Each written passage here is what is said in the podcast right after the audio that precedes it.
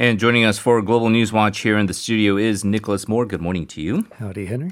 So, we have seen these social media posts and trending topics, uh, the hashtags regarding the discriminatory kind of attacks that have been uh, leveled against people of Asian descent in countries like, especially in the U.S. Uh, of course, uh, most tragically, this issue really coming into focus after the shooting spree in Atlanta. Uh, we are seeing now rallies taking place all across the U.S., right? Right. Uh, first, what happened last Tuesday is that one white 21 year old male went on a rampage at three Atlanta spas, killing eight with a handgun, including six of Asian descent. Four who were killed had uh, Korean ancestry, and one of them was a Korean citizen.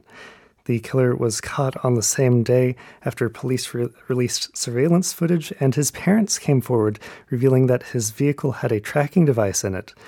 The suspect was taken into custody after a police cruiser performed a pit maneuver, and there was no further incident. He professes to be a conflicted sex addict, but his motives are still being investigated due to the timing of these murders, as racially charged incidents appear to have been on the rise in America. And our own uh, Chosun Ilbo in Korea reports that he yelled, quote, I'm going to kill all Asians. According to the nonprofit Stop AAPI Hate, um, such Incidents have been recorded of varying severity to the number of 3,800 over the past year. Uh, one more is a day after the Atlanta shootings, there's the issue of a 75 year old Asian woman attacked in San Francisco, but she fought back valiantly against her attacker, another young white male. President Joe Biden made a trip to Atlanta addressing the AAPI community and everybody by saying, quote, hate can have no safe harbor in America. On two Saturday's rallies in Pittsburgh, actress Sandra O oh um, expressed that she was grateful that minorities were able to rally against this perceived increasing hate, saying that, quote, for many of us in our community, this is the first time we are able to voice our fear and anger, and I am so grateful for everyone willing to listen. Some say she was very well spoken and should run for public mm. office and the former Secretary of Housing and Urban Development in the Obama administration, and also former mayor of San Antonio, Julian Castro, addressed his city, saying that generations of Asians have suffered from America's imperfect history. Right. And so we have seen documented cases of uh, marginalized groups uh, being oppressed and all of these injustices uh, that people have been protesting against. Uh, Black Lives Matter, of course, a lot of people focus on some of the uh, discriminatory attitudes against Hispanics, especially in terms of the question of immigration.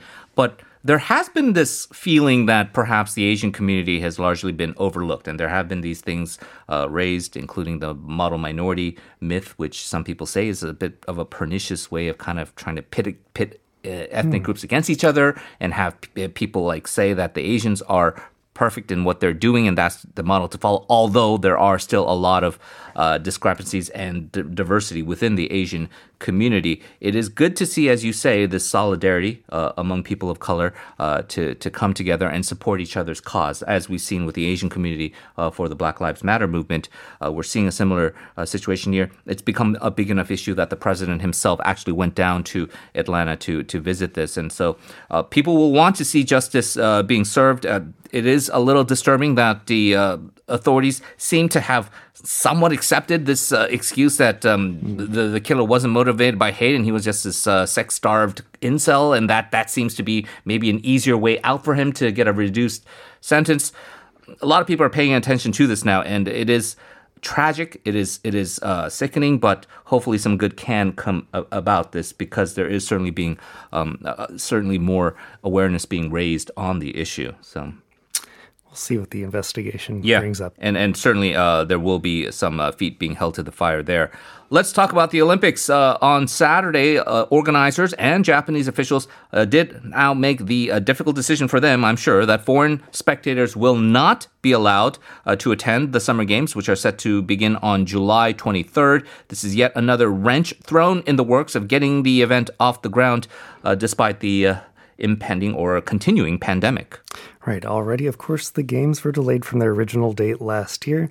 And ever since, Japanese public opinion polls have shown that the Japanese people have remained wary about holding such a large scale international event.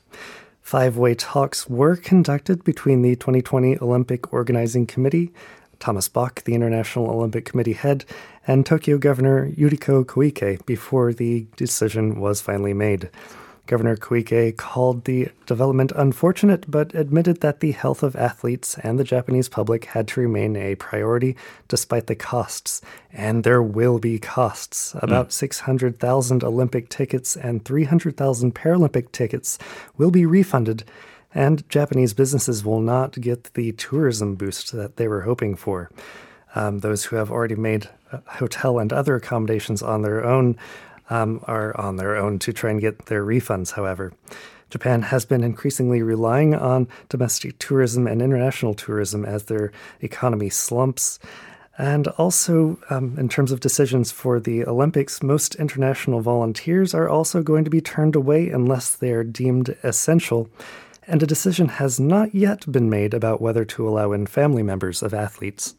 Yeah, so one thing you can say is it looks like the games are going to go on because there was actually some uh, very serious questions raised as to whether we're going to even have the Olympics at all. It is going to be held. It will be without foreign spectators, and so uh, certainly that is going to be a blow financially for the country. But there is still a PR issue that they're dealing with, right, uh, Nicholas? Uh, there's another Japanese Olympic official who's had to step down after making some misogynist re- remarks, maybe even tinged uh, with a, a, little bit of racism. Uh, the scandal and the early one uh, involving the president of the organizing committee, Yoshiro Mori, seem to have sort of, I guess, a civil silver lining overall now. There seems to be more female representation at the highest levels of these Tokyo Games. Right, kind of a PR battle going yeah. on for how the international community is viewing uh, Tokyo and Japan and how they handle these Olympics. Um, this most recent scandal involves the creative director of the games, Hiroshi Sasaki. He previously worked for a giant Japanese advertising firm, and he already put together two events for these Olympics one handing over ceremony at Rio de Janeiro in 2016, and a one year to go party back in 2019. It was revealed that Mr. Sasaki made a joke about involving a well known Japanese female celebrity in the Olympics during a brainstorming session, calling her an Olympig, making fun of her looks. Seiko Hashimoto quickly became the president of the organizing committee after Mr. Mori stepped down in that previous scandal, and now she has accepted Sasaki's resignation, while in the meantime he sent apologies from the bottom of his heart to the celebrity in question. Miss Hashimoto represented Japan proudly at seven Olympic Games in the 1980s and 90s, and she has also taken a strong approach to female representation, boosting the number of women on the organizing committee's executive board by 22%. All right. Well, um, maybe some positive uh, change there as we head closer and closer to that uh, July Olympic date. Let's turn to North Korea now. This is a very interesting uh, diplomatic development that has occurred in Malaysia. Uh, North Korea and Malaysia have had some, I, I, would say, tense times ever since that uh, infamous 2017 assassination of Kim Jong il's, the former leader's eldest son, Kim Jong Nam. Uh, now, a further spat has led to North Korea completely severing ties and Malaysia kicking out North Korean diplomats in a tit for tat response. What's the background here? Right, there's a lot to kind of sort out here.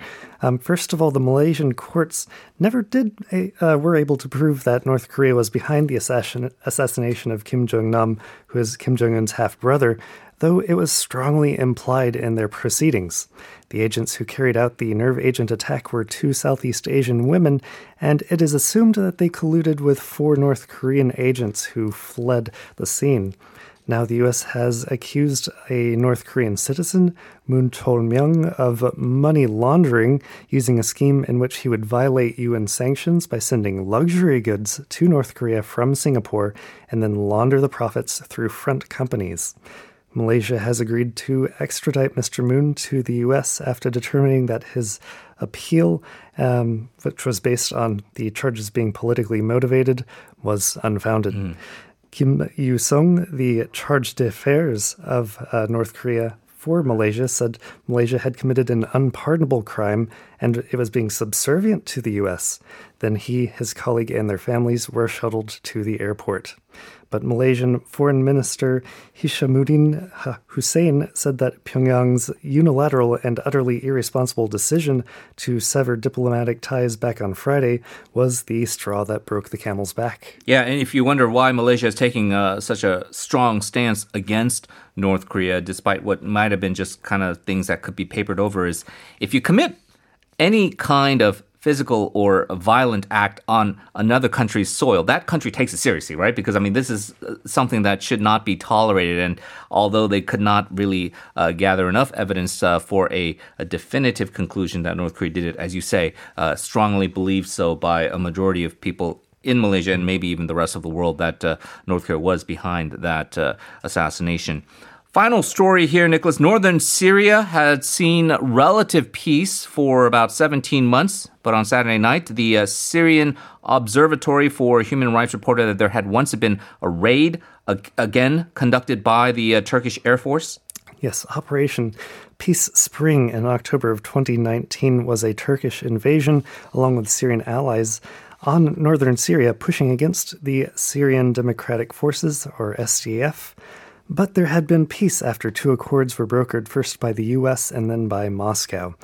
Last week, however, once again there were violent clashes and intensive rocket fire on the ground in a village outside of the safe zone that was established under those previous talks. The Syrian Kurdish led People Protection Units are an ally of the US, but they are considered a terrorist subgroup of the Kurdistan Workers' Party, which is outlawed in Turkey. Russian jets and surface to surface missiles have also intervened in a separate incident, hitting some gas pipelines, which are an economic lifeline for a holdout region there on in the north part of Syria. The National Army, which is a Turkish backed rebel alliance in the northwest, said that Russia was hoping to destabilize cities in Idlib province, but they did not anticipate an actual Russian assault on cities. All right. Well, uh, we thank you for that update in Syria. As always, Nicholas, thank you very much, and we will talk to you again soon. All right. Thank you, Henry.